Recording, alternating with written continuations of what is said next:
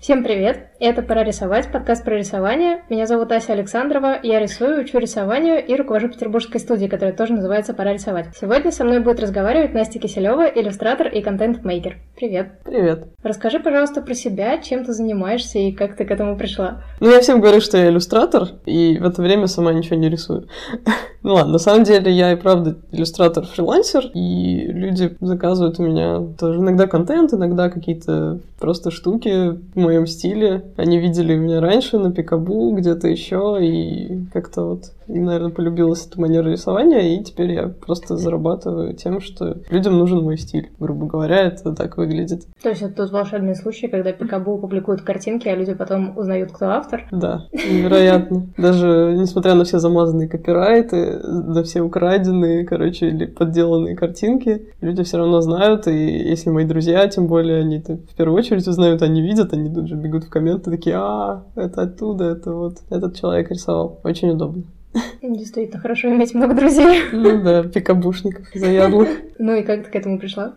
Я к этому пришла через довольно много времени, спустя много странных видов работы, которые мне пришлось выполнять. Хотя в итоге получилось, что все равно все вокруг графики вертелось. Я, в принципе, все время рисовала, но где-то, наверное, лет в 14 до меня дошло, что, ну, наверное, я хочу вот прям всегда рисовать. Само срослось. В то время у меня не было ни интернета, ничего, и я просто что-то рисовала из головы, даже без референсов, без ничего. Думаю, ну, нарисовать как бы что-то получится. А я понятия не имела, как это монетизировать, кому это вообще может пригодиться, еще что-то. Потом у меня появилась мечта, что, значит, я когда-нибудь буду каким-нибудь крутым концепт-артистом и буду делать компьютерные игры, конечно же. Конечно же, этого не случилось. В смысле, ты играла в них или да, это просто тебе пришло я... в голову? Нет, конечно, я наигралась в Final Fantasy 8, там все было очень красивенько, там были красивые видео вставки, я думала, вау, так можно было. Такие няшные японские персонажи, тоже хочу так делать. В итоге, конечно, я так не делала, но это потом подтолкнул меня начать изучать анатомию, всякие такие вещи базовые, чтобы именно сложные реалистичные вещи рисовать. Как бы я в какой-то степени этому научилась, но понимаю, что удовольствия от этого не получаю, и я все время рисовала такую вот какую-то смешную мультяшную ерунду, просто, ну так.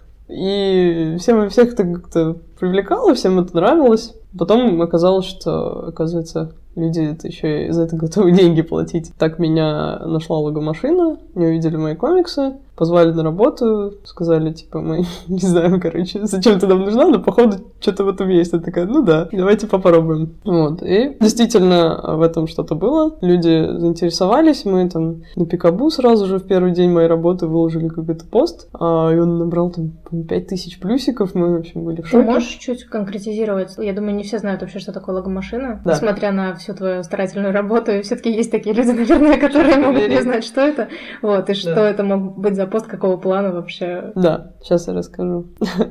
Действительно, я как-то отвыкла от того, что люди не знают, что такое логомашина, потому что у нас было 70 тысяч подписчиков, которые, в общем-то, все знали об этом. Ну, а это не весь мир, я могу тебя расстроить.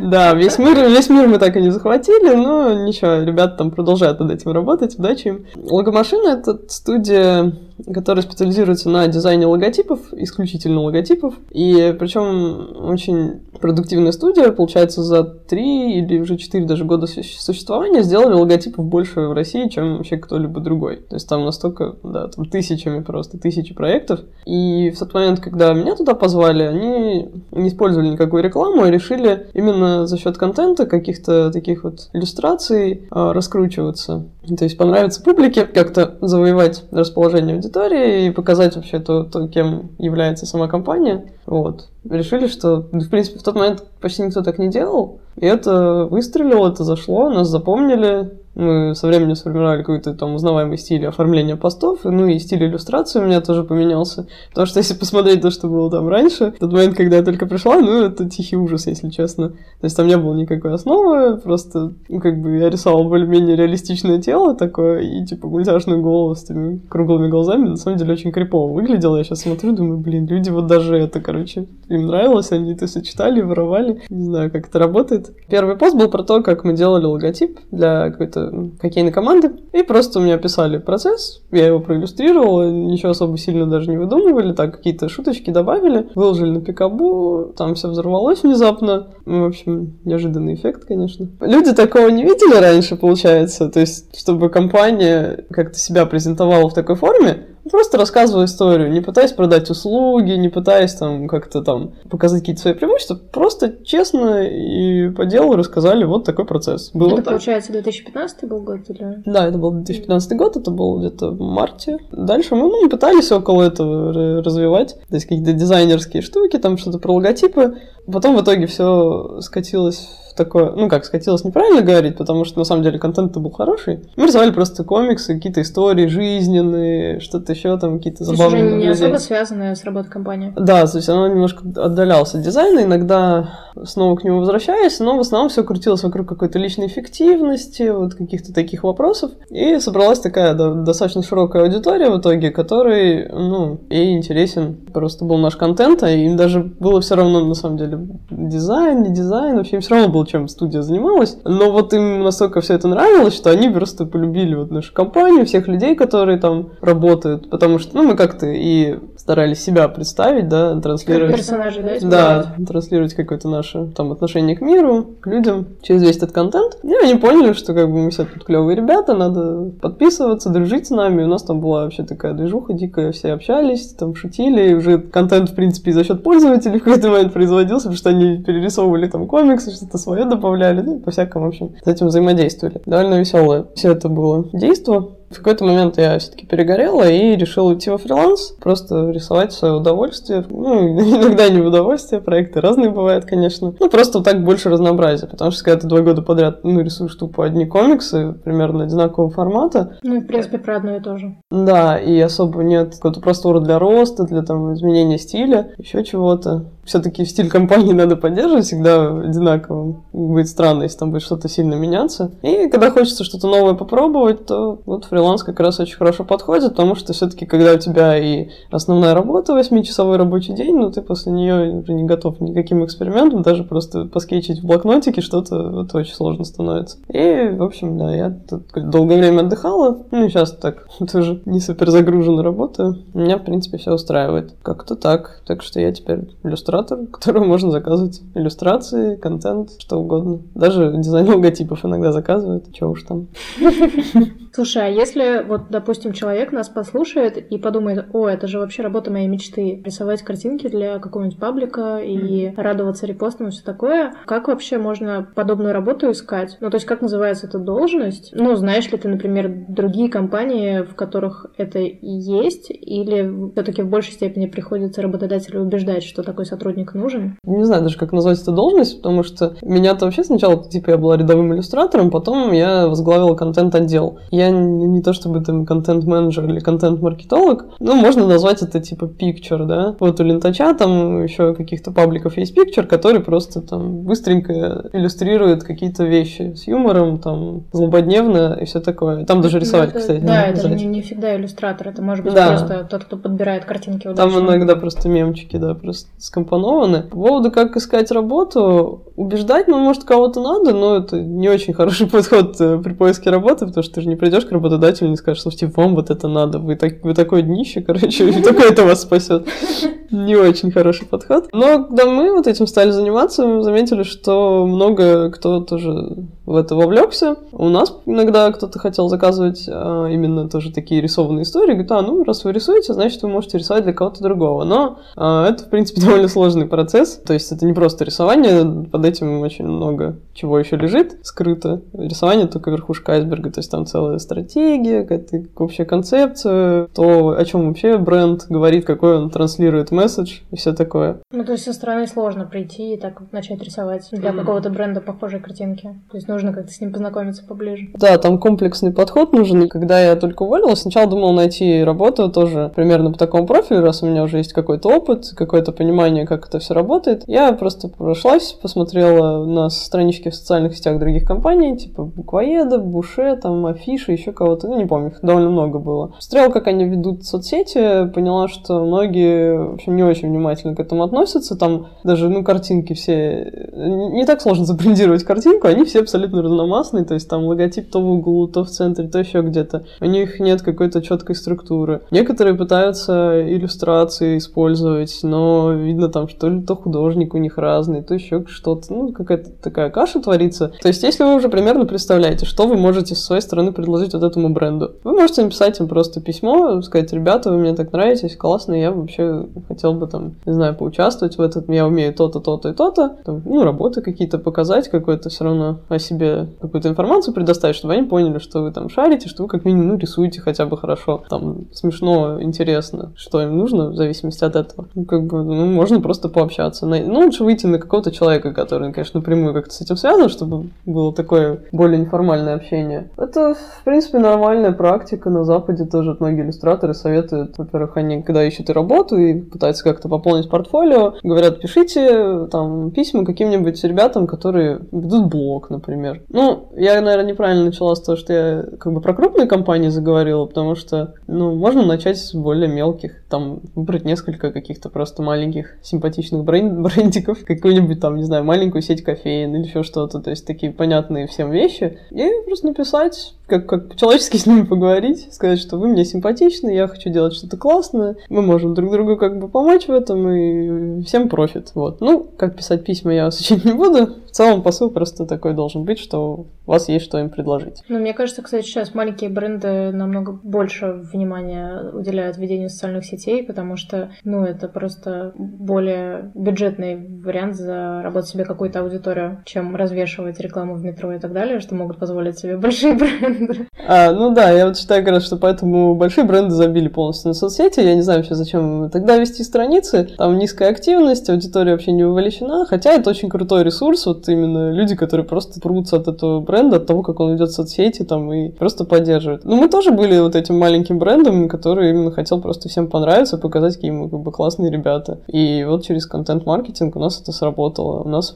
как бы определенный образ среди аудитории сформировался в этот момент. Вот этот социальный капитал просто многие недооценивают. Кто-то стремится собрать вокруг себя аудиторию, которая, ну, шарит в той сфере, которую вы представляете. То есть, например, если мы дизайн-студия, мы собираем вокруг себя исключительно дизайнеров. Или наоборот, мы собираем исключительно людей, которые могут стать клиентами. Но это все равно и то, и то всегда маленький процент аудитории. Большой процент обычно какие-то ребята, которые вообще, типа, забрели сюда случайно, просто вот им понравилось, и они подписались. Но именно они рассказывают всем вот о том, что они видели что-то клевое просто. Они могут не заказать, не пойти к вам работать, там, не, вообще не интересоваться тем, что вы конкретно делаете, но они увидели просто, что вы классные, что классный контент, и рассказали. Вот это сарафанное радио, как бы вот этот именно ресурс, который распространяет информацию о компании среди других людей. А там уже могут быть и заказчики, и люди, которые просто как-то могут быть полезны. Ну, как-то так это работает. Я думаю, что многие из тех, кто нас сейчас слушают, это люди, которые сами рисуют, и у них, скорее всего, есть какой-то свой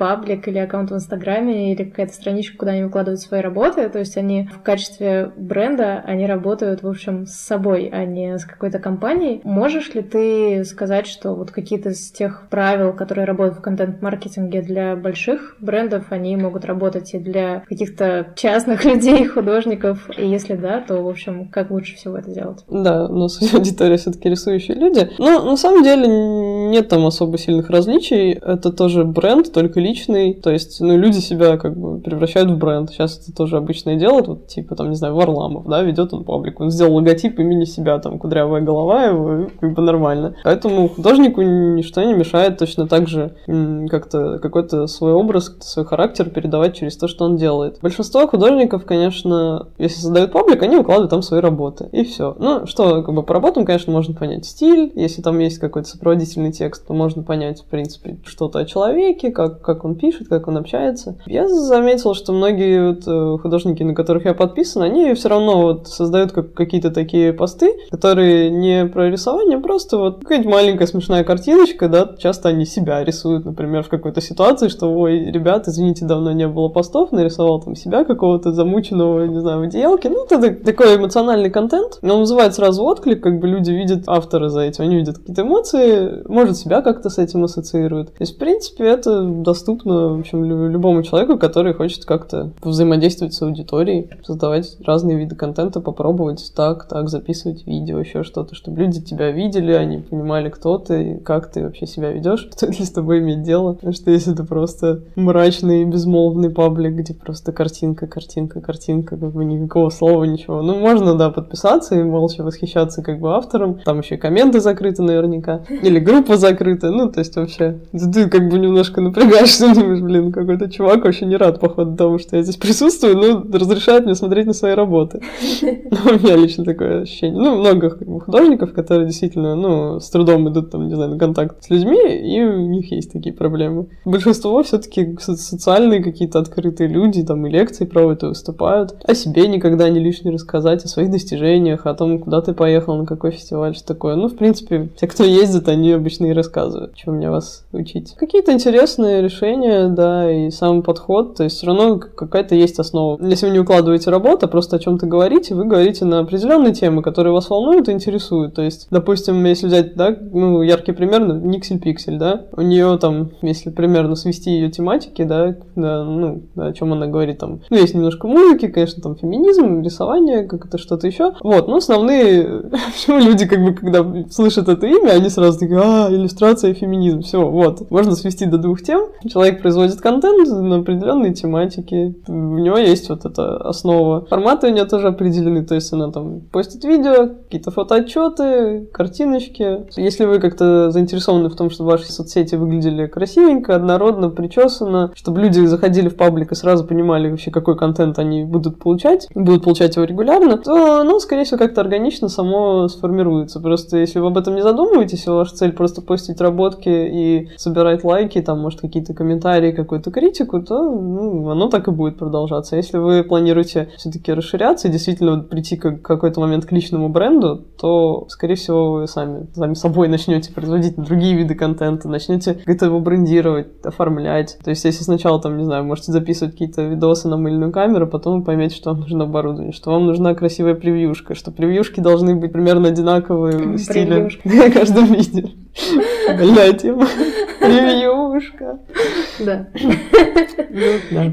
Ну, стиль это вообще, блин, такая история, что чем проще, тем лучше. Просто тут, когда, мне кажется, когда ты сам делаешь картинки, то со стороны очень сложно посмотреть, насколько да. это вообще все объединяется в одну картинку или нет. Да. У нас, на самом деле, мы в работе, ну и как бы даже долго машины, у меня всегда была закрытая группа, где я просто вот посты выкладывал, я, во-первых, могла посмотреть, как они в ленте смотрятся, что-то там пофиксить, если они как-то там обрезалась картинка криво, или они там состечились некрасиво. Ну, то есть, знаете, да, что когда несколько картинок выложил, они там, допустим, не знаю, три встали в ряд красиво, или наоборот, там две, а третья куда-то ушла в бок, там обрезалась криво, и ты думаешь, блин. Еще по-разному смотрится с телефона и с компа. Да, это, блин, вообще бедулька. Но у нас были там, да, кстати, специально мы, мы прям проверяли, мы тестили, 9 картинок становились так, 6 на телефоне смотрелись красиво, 9 красиво на компе, там еще как-то у нас были все, на все случаи жизни решения по размерам картинок, по форматам постов и вообще все как бы. Было, и это была закрытая группа, где мы тестили дизайн, так что можете тоже взять на заметку, если хотите. Тем более, во-первых, сразу его не придется людям показывать, и они такие увидят 500 разных постов, разного стиля, вообще не поймут, что происходит. И тут как бы мы уже все сами посмотрели, решили, что лучше. Можете фокус-группу собрать и согнать в эту закрытую группу, чтобы они посмотрели, сказали вам что-нибудь. Ну, слушай, тут на самом деле прикольно получается то же самое, что ты говорила про лого-машину, что в результате вашего такого более разнообразного контента для более широкой публики у вас собиралась эта более широкая публика.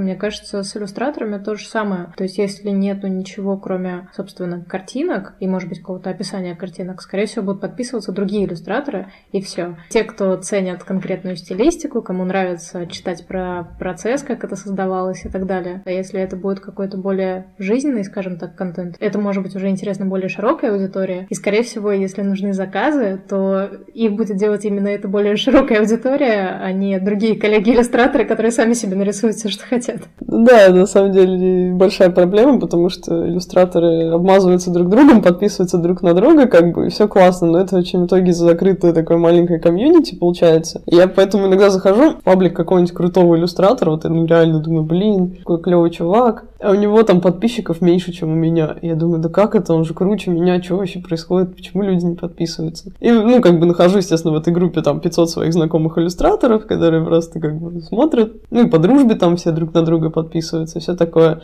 Но, с другой стороны, если иллюстратор крутой, наверное, все-таки у него нет у них недостатка в заказах. Обычно все-таки люди, это иллюстраторы, хотят привлечь более широкую аудиторию именно, ну, как бы ради какой-то известности. И, ну, хотя это тоже повлечет за собой так или иначе более крупные заказы, какие-то там интервью, приглашения на фестивали. Но все равно, да, все вокруг этого крутится. Короче, аудитория нужна. Да. Извините.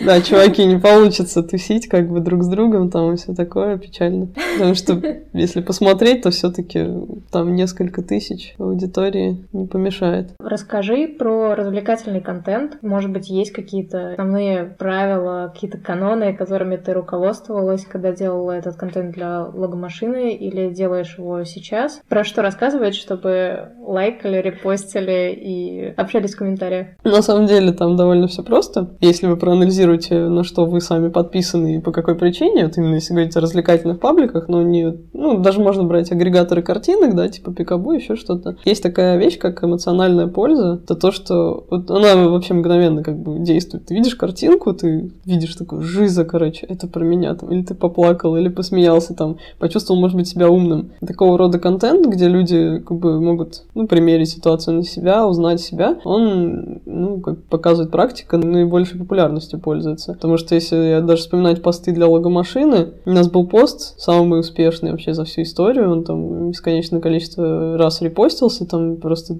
20 тысяч лайков, там, ну, как бы безумная вообще цифра. Ну, для бренда действительно безумная абсолютно. Ну, Не изначально развлекательный паблик какой-то. Да, и как бы репостов был очень высокий процент этого всего. Это был пост про то, как художники недооценивают себя. Ну, это было на примере художника, потому что для меня это близкий пример. Но и, в принципе, людям тоже понятно. Там, типа, вот простая история. Ну, там мой персонаж, как бы я обычно, я вещала от лица бренда, поэтому меня люди тоже запомнили. Теперь я этим пользуюсь. Я говорила, вот эта девочка Маша, там она рисует, и она рисует классно, но ей так не кажется. Я рассказывала, как она чувствует себя, короче, э, ничтожеством, и насколько это вообще-то плохо для собственного развития, и плохо вообще для всех окружающих, то вы создаете какой-то неблагоприятный фон там, и вообще-то как бы развитие подразумевает то, что вы в какой-то момент будете понимать, что вы действительно ничтожество, потому что вам еще много чего надо узнать. Ну, в этом и прелесть. Ну, в общем, такой смысл был, что пока вы сидите и ноете, какие-то, э, извиняюсь, рукожопы, они зарабатывают деньги, потому что их не парит, что они как бы еще не особо крутые штуки умеют делать. Вот, и люди там узнали в этом себя, там рассказали своим друзьям, которые рисуют, что типа вот, смотри, это же про тебя, ты все время ноешь, прекращай ныть. В общем, ну, и я обычно всегда смотрю, кто репостит. Я смотрю, люди репостят, они же часто еще от себя подпись добавляют. И я смотрю, как бы, ну, их реакцию, они такие, блин, это я, вот это Маша. То есть они реально писали, это я, это я. То есть люди себя узнают. Почему, как бы, бывает такая фигня, ну, какая-то дурацкая ситуация в жизни случилась, ты нарисовал за 5 минут комикс, типа там, ой, блин, я там просрал дедлайн. И все такие, да, жиза, ну все просрали дедлайн, очевидно же. И ты такую как бы фигню закидываешь, ну как фигня, потому что она очень простая и очевидная. И люди реагируют, узнают в этом себя, хотят делиться этим. Ну, тут еще зависит, конечно, как это реализовано потому что идеи одни и те же, постоянно изображаются разными людьми, там, типа, пристрастие к кофе, там... Ну, кошкам, я думала, ты скажешь. И это тоже. Да, пристрастие к кошкам. Такого у меня еще не было. Пристрастие к кофе, там какой-то недосып, вот эти все бытовые темы, они как бы изображаются всеми, кому не лень, но можно же по-разному это сделать. И какой-то оригинальный подход, какая-то, может быть, более хитрая шуточка, она тоже сработает. Люди захотят этим поделиться, они там почувствуют, что «А, я разгадал сложный прикол, я умный». Ну, то есть, получается, не нужно сильно умничать, да? То есть, ну, просто я столкнулась mm-hmm. с тем, что, по крайней мере, у себя я такое замечала, что если хочешь придумать шуточку и ее нарисовать, то эта шуточка обязательно должна быть прям вот просто лучше, чем мистер Бин и, не знаю, шоу Фрая Лори и вообще все остальное вместе взятое просто абсолютно новое и никем до этого не использовано. А тут получается наоборот, да? То есть тут есть какой-то эффект узнавания у людей. Тут подобного рода шуточку они уже вроде бы видели, и от этого она вроде как становится смешнее, потому что она про то же, но другая. Ну да, может быть и так. А, ну, тут вопрос подачи, потому что я читаю других э, каких-то комиксистов, но в основном западных, просто смотрю, как они подают вообще информацию, и там иногда, ну, если честно, полный бред. Вот, вот в жизни, как люди там, например, в диалогах между собой шутят, ты не сможешь это вот пошутить. Но когда это нарисовано, просто какие-то гиперболизированные эмоции, какая-то там поза нелепая, еще что-то, какая-то вот надпись в тему, они как-то так работают, смотришь, не можешь понять, блин, очень смешно. Вот не можешь, короче, ничего с собой поделать. Ну, сложные шутки. Нет, это тоже хорошо. Но часто вот графика, чем мне нравится, она позволяет все-таки в каких-то деталях именно рассказать историю и вот пошутить. То есть ты вроде ну, смотришь там, да, просто персонаж говорит какую-то реплику в комиксе. И есть какая-то деталь, которую ты замечаешь и такой, а, это вообще... И это переворачивает полностью всю ситуацию. То есть мы, кстати, часто так делали. Мы прятали пасхалки, мы какие-то такие приколы там в изображениях вставляли. Можешь какой-то конкретный пример привести? О, сейчас попробую просто вспомнить прям именно комикс. Ну, знаете, там, если рисуешь большую толпу, да, людей там, или просто группу людей, то ты можешь в толпе там спрятать какого-то известного персонажа. Персонаж, который известен там, да, какой-то своей репликой, еще чем-то. И это может сыграть, усилить вашу шутку. Я сейчас конкретный пример не приведу, потому что очень много комиксов было нарисовано, и реально я сейчас даже не вспомню конкретно. Ну, вот этот, который я привела пример про художницу Машу, там, по-моему, такого особо не было запрятано. Хотя мы... А, ну, мы там визуализировали эмоции, которые терзали Машу. Нарисовали таких демонов, которые там выглядят как там, лень, неуверенность, еще что-то, и они на нее нападали. И людям понравились, кстати, эти персонажи. Они такие, ой, какие милые ребята. Такая, ну, они же злые. Ну, в общем, хотя это не совсем та спрятанная шутка, конечно. Просто как-то к слову пришлось. А можешь немножко рассказать про то, как тебе руководилось другими иллюстраторами? Я, например, вообще плохо себе представляю подобную работу, потому что мне всегда проще самой нарисовать, чем кому-то объяснить, что нужно нарисовать. Я точно знаю, что у меня будет 50 миллионов придирок, и я лучше скажу, ай, да, я сама сделаю. Да, на самом деле у меня на первых порах был реально такой момент, что я думаю, блин, что делать вообще? Иногда, ну, даю задания, там какие-то эскизы мне показывают, я такая одобряю, вроде клево, а потом, когда смотрю еще раз и нахожу, опять же, какие-то мелкие детали, которые там, не, недостаточно внимания уделили или слишком много внимания уделили, меня начинало просто дико бомбить, и я такая, да что, зачем вот это? Зачем ты там, не знаю, прорисовал какой-то ботинок, когда он вообще не важен для истории, когда можно было там получше эмоцию выразить, еще что-то. В общем, да, это, конечно, не очень правильное отношение к сотрудникам вообще. Я в итоге, ну, я, то есть я все-таки набираю людей, которые клево что-то делают, и я вижу их работы, думаю, блин, они же без меня нарисовали клево как-то там свою какую-то историю, свой комикс. Че же они не справятся, что ли? Надо верить в людей, кстати тоже у меня такой был момент, что в меня, ну не то, что в меня не верили, но мне как бы долгое время тоже по работе какие-то компетенции не доверяли. Когда поняли уже, что я действительно сама справляюсь, как бы поверили в меня, и мне стало свободнее и легче работать. То же самое, видимо, произошло с моими подопечными, подчиненными. И я им еще помогла в том, что я им составила гайдлайн. Я объяснила, то есть я поняла, короче, есть распространенные ошибки. Вот у нас все-таки свой стиль. Мне в нем рисовать удобно. Другим людям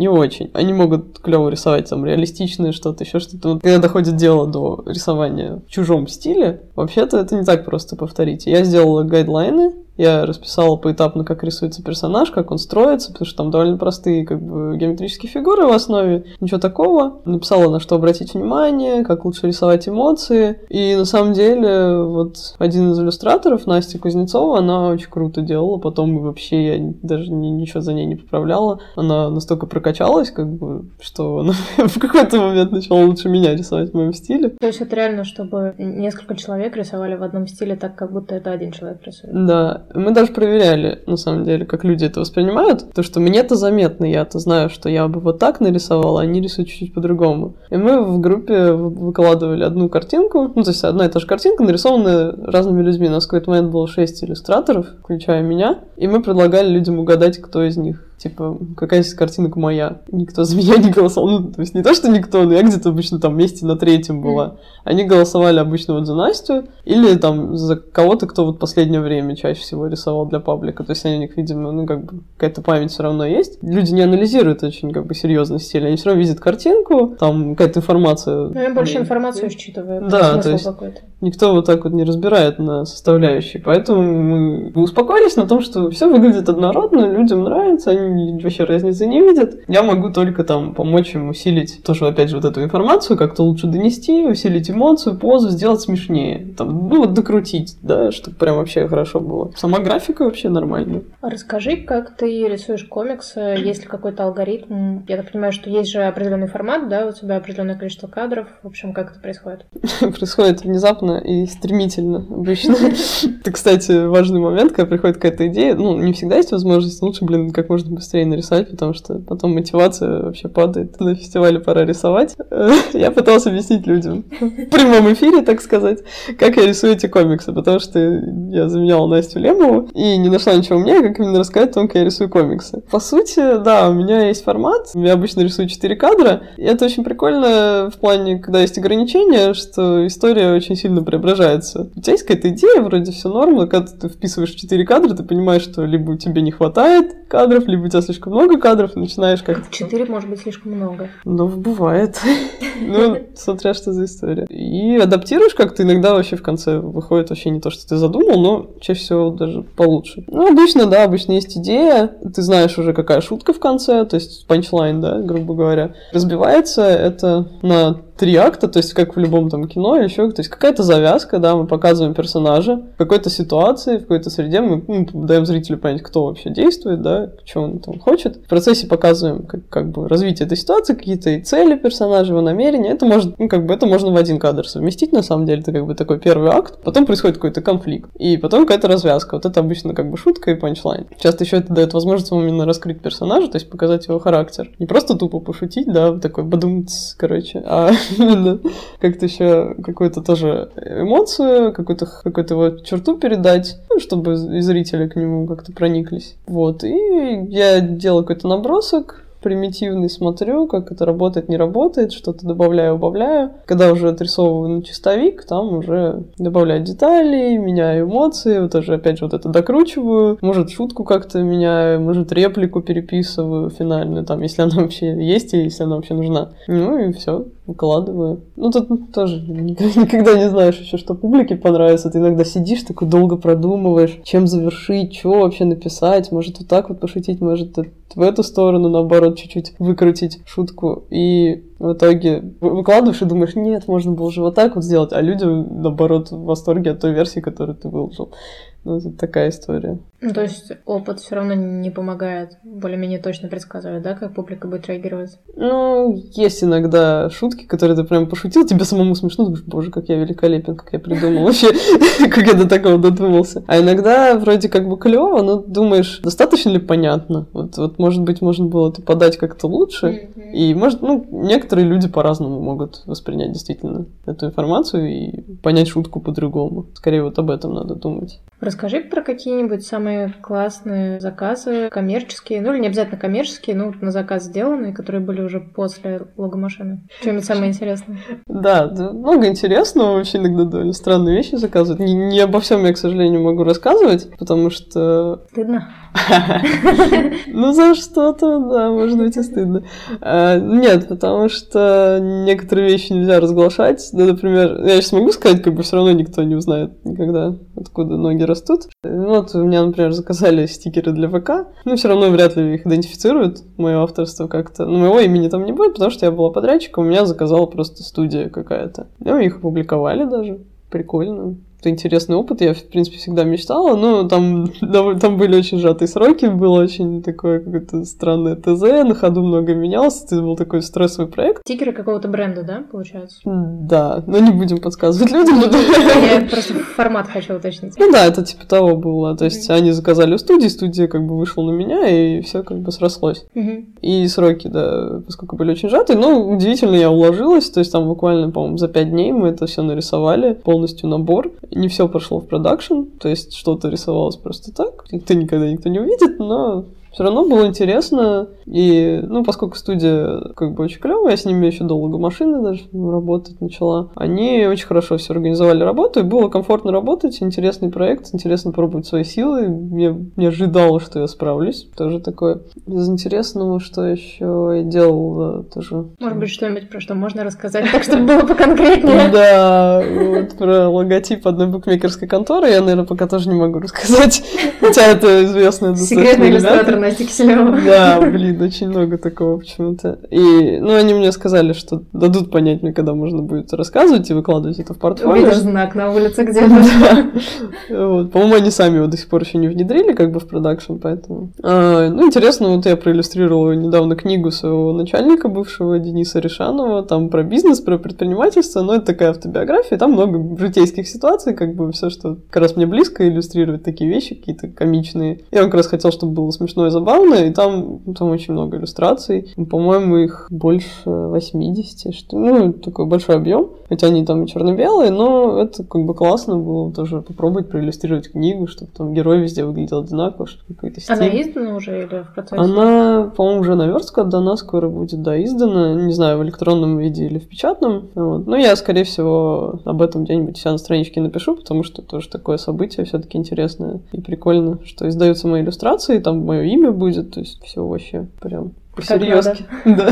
Не знаю даже, какие еще проекты. Но, наверное, прям таких, про которые так уж рассказать. Ну, все проекты по-своему интересны, просто они могут другим людям не показаться сильно впечатляющими. Но мне просто прикольно попробовать свои силы, да, там в чем-то иной раз. А так, задачи интересные всегда. Ну, вот сегодня буквально закончил работу над открыткой какому-то, ну, получается, он бизнесмен. Друзья заказали открытку в виде комикса о нем же. Это он такой был, типа, экшен комикс в шести кадрах. И в конце тоже была шуточка. Все как я люблю. Ну, они как бы сами придумали, там четко ТЗ вообще. Ребята все расписали, красавцы. Я просто нарисовал, ну, тоже забавно так получилось. Делала такие штуки еще. Вот. Ну, просто интересно даже, какие запросы у людей иногда бывают. И думаешь, блин, что себе? За какими вещами люди приходят? Мне как-то заказывали, ну это была такая проба сотрудничества, потому что, я так понимаю, заказчик был сам еще не уверен, готов ли он в таком формате работать. Это был человек, который занимался психотерапией, и ему хотелось комиксы про какие-то самые распространенные ситуации, которые возникают у него на консультациях. Ну, это как тоже контент для его блога. Могло бы получиться прикольно, но, в общем, я так понимаю, что он решил, что это для него, ну, либо дорого, либо там что-то еще. Вот, ну, и такое тоже бывает. Блин, классно. У меня на самом деле тоже такие всякие предложения поступают. Не знаю, как с психотерапевтом, мне кажется, это, ну, как бы врачебная тайна, как минимум, да, про такие ситуации рассказывать. Не, ну почему? Набор проблем, он же все таки более-менее фиксирован. А, ну если там, да. Без, конкретики, конечно, mm-hmm. да. Ну да, наверное. Ну, это интересно. Мне тоже иногда пишут, но мне пишут в таком формате. Ну, знаете, вы видели, вы вели там паблик логомашины, мы хотим тоже вот так же клево все делать. Но там начинается, либо у нас нет денег, знаете, но мы вас там будем кормить печеньками. Я такая, ну офигеть, печенечная диета, моя мечта просто. Или там какую-то цену называют, ну вот бюджет такой. Я говорю, до свидания, как бы. Это не бюджет там. Ну, то есть люди вообще не понимают, что, что почем стоит. Зато они видят, как бы, что это работает, что это клево, но почему-то думают, что это дешево. Нет, не так. Поэтому, если вы, кстати, захотите вот такими вещами подрабатывать, не стесняйтесь просить много денег. Потому что контент это вообще сложная серьезная штука, это как бы идею надо продумать, нарисовать это так, чтобы это все считывалось. То есть вообще работы как бы дофига. Люди думают, что комиксы, картиночки это несерьезно. Все там очень сложно и серьезно. Много надо думать над этим. Ну, знаешь, может, люди сравнивают просто тем, сколько получают. Я понятия не имею, сколько получают администраторы пабликов, ну, каких-то таких развлекательных, но в основном там же все равно весь контент, который есть, он откуда-то взятый, скомбинированный как-то или просто тупо стыренный. Угу. Вот, может быть, вот с этим сравнивают. А здесь, конечно, если оно все создается с нуля, это вообще другая работа. Ну да, я даже не знаю, с чем сравнивают, но вот люди, которые мне предлагают э, прям вести паблик, они думают, что я просто буду реально картиночки рисовать, а мне нужно анализ провести, мне надо вообще понимать, кто они, что за бренд, что они собой представляют, составить контент-план, вообще такая, блин, куча работы, и это одна из причин, почему я, на самом деле, отказался от такой работы, потому что это вообще-то очень тяжело. Когда один человек этим занимается, это вообще дикая нагрузка, и платить за это надо просто дофига денег. Поэтому... Мне кажется, ты вполне могла бы консультацию вести по этому поводу. Ну, не знаю, с, таки, с такими ко мне еще не приходили. Типа, как вразумить ваших админов. А, ну Объяснить им, что делать. Мотивация админов. Ну, не мотивация, а просвещение, что надо делать. Ну да. Ну, люди не знают, как это работает. Они хотят вроде клево делать, но смотрят на тех, кто делает не клево часто, просто хотя бы повторяют. Или смотрят на конкурентов, думают, ну, мы пока поделаем вот так вот. Может, со временем но чего меня больше всего бомбит, это что действительно как бы работу ну, как бы, дизайнеров, понятно, и иллюстраторов люди вообще не ценят, они не могут э, понять, э, что за этим стоит труд, вот этот пресловутый, да ты же просто картиночки рисуешь, ну охренеть теперь, я же учился ради этого, чего вы вообще тут... Ну да, тем более, если картиночки стилистически простые, представляется, Мгм. что это Да. сделать так же просто, как это выглядит. Да, на самом деле как раз-таки именно... Вот реалистично рисовать просто. Я даже для себя пробовал, там думаю, «А вот, люди рисуют там какие-то реалистичные, гиперреалистичные картинки. Я попробовал, поняла, что не особо сложно, и мне стало скучно. А вот что-то вот именно стилизовать, преобразовать, как-то придумать что-то, что очень еще приятно, как-то мило выглядит, потому что, ну, блин, стиль это такая штука, что можно какую-то крепоту рисовать. И есть э, очень много, кстати, художников, я не буду их сейчас называть, но у меня от них тоже бомбит, у которых, да, у них есть свой стиль, но он такой ужасный. А люди почему-то смотрят, и ты думаешь, что с вами не так вообще? Потому что не видите все это уродство. Стиль есть, узнается, все классно. Но какая там работа над этим производилась и на чем основан этот стиль, вообще страшно представить.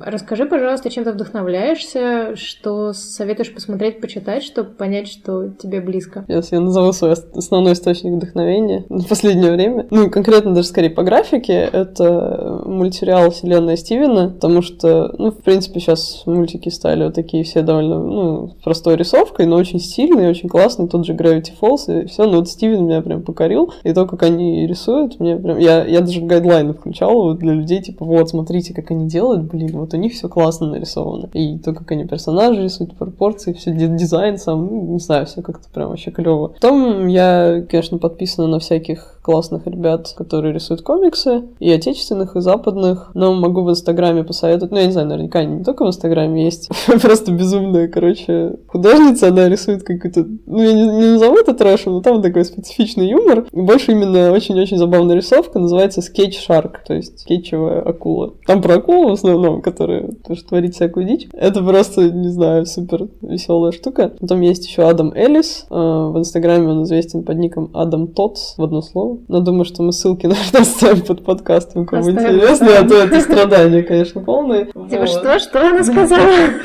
Адам Эллис рисует очень клево. У него тоже всякие гиперболизированные эмоции, но у него более такой деталь, детализированный стиль. Вот если посмотреть, не знаю, какой-нибудь Сару Андерсон, да, вот это время мазни, которое все знают. У него все очень просто, там очень про- простой конструкции персонажа, а у Адама Эллиса там прям, ну, анатомичный, красивый. Ну, за счет этого у него эмоции такие, то есть там как-то губы там рисует очень там выпечены, нужно это или там глаза или еще что-то. А еще он анимирует, кстати, некоторые свои картиночки, то есть у него вот в Инстаграм тоже четырехкадровые комиксы, а четвертый кадр анимирован. И это очень прикольно выглядит на самом деле, можете тоже использовать. Я все никак не, не дойдут у меня руки это сделать, но у него именно это работает очень хорошо на юмор. У меня так как бы на анимацию не завязано сильно, там достаточно картинки. Можно придумать какие-то, да, штуки, которые лучше в движении. Вот иногда бывает рисуешь и думаешь, блин, вот если бы эта штука двигалась, было бы как бы прикольнее, смешнее. Ну, Кто еще, кто еще? Ну, Шен, который All Third. Сложно это на слух тоже воспринимать, но я думаю, все его Мы знаете. приложим, приложим. Да, приложим подорожник. Приложим подорожник к подкасту, и вы все найдете. Да, ребят, не парьтесь. Все, все. Мы, мы заботимся о тех, кто нас слушает. Блин, я сейчас поняла, что в транспорте ведь перекладывают подорожник, Да. чтобы оплатить проезд. Вы же могли бы писать на турникетах «Приложи подорожник». Простите, а у меня подорожник. В чем проблема? О, господи. Да, ну, это, в общем, наверное, думаю, что на ходу так я вспомню только да, таких ребят. Так, из отечественных я могу назвать, по-моему, Марина Петрусь ее зовут. Let Me Show ее паблик называется. Очень милые, такие вообще ламповые, по-другому не скажешь, теплые ламповые комиксы. Там просто какие-то такие рассуждения, типа какие-то тоже переживания, которые всем близки, они как так очень мило поданы, не знаю, мне очень нравится.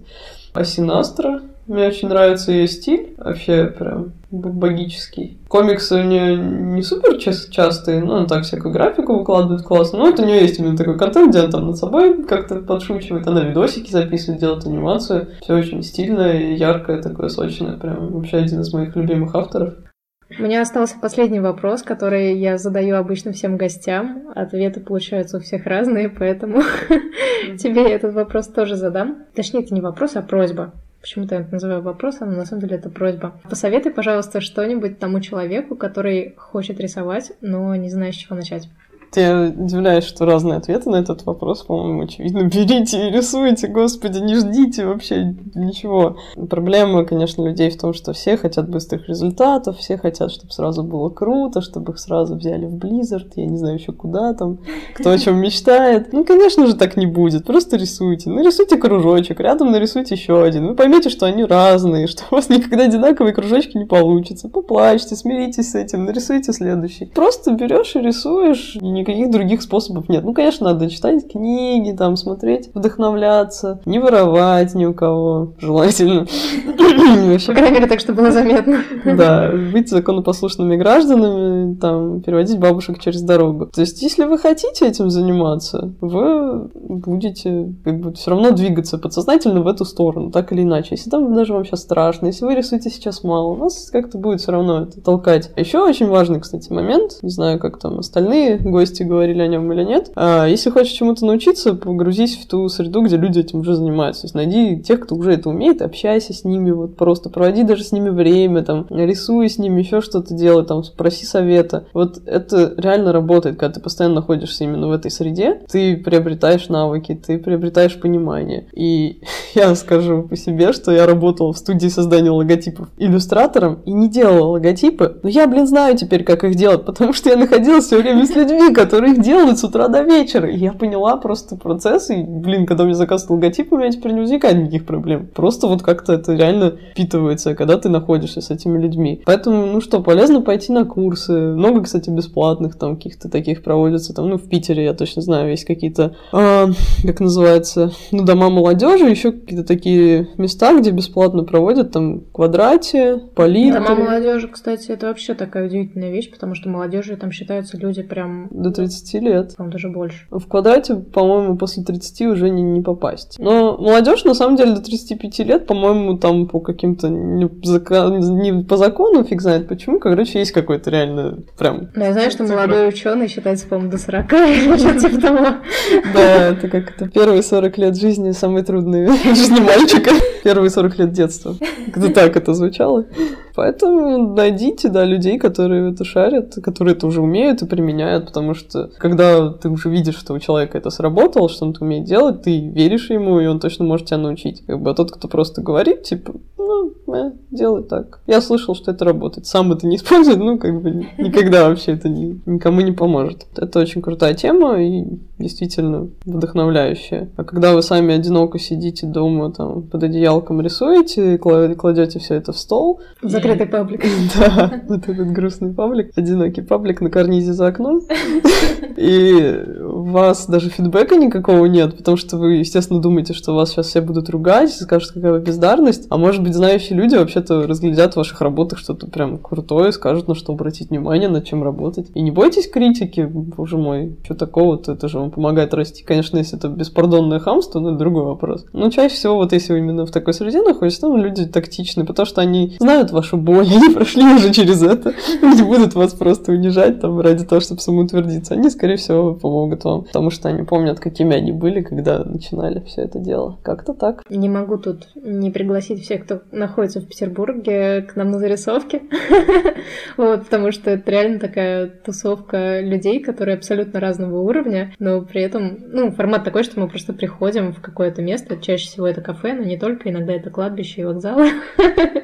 Вот, и просто там все рисуют. Это такая довольно интровертская тусовочка, то есть там не будет такого, что вас принудят общаться обязательно, но я просто слышала от многих именно начинающих ребят, что это очень хорошая атмосфера, чтобы продолжать это делать, потому что ты чувствуешь, что ты, ну, находишься среди людей, которые, в принципе, делают то же самое, Мгм. вот, и в результате какое-то вот это чувство общности, несмотря на то, что многие рисующие люди довольно замкнутые ребята, все равно приятно находиться в обществе тех, кто делает то же самое, что и ты. Да, это работает. Ну, в конце концов, раз уж вы уже пришли, мне, мне бы было стыдно тупо не сидеть и не рисовать, когда все вокруг рисуют. Че пришел, спрашивать? Да, да, Давай, кстати, работай. Это тоже работает. Мне кажется, еще возвращаясь к теме контента, мне кажется, это вообще благоприятная такая тема тема для тех, кто начинает рисовать, потому что очень многие как раз из тех, кто начинают, они на самом деле давно уже начали, но э, у них вопрос другой, что им хочется, чтобы ну, их как-то начали замечать, и чтобы они начали это куда-то выкладывать и начали получать какие-то отзывы, лайки, но либо стесняются это делать, потому что боятся, что отклика не будет,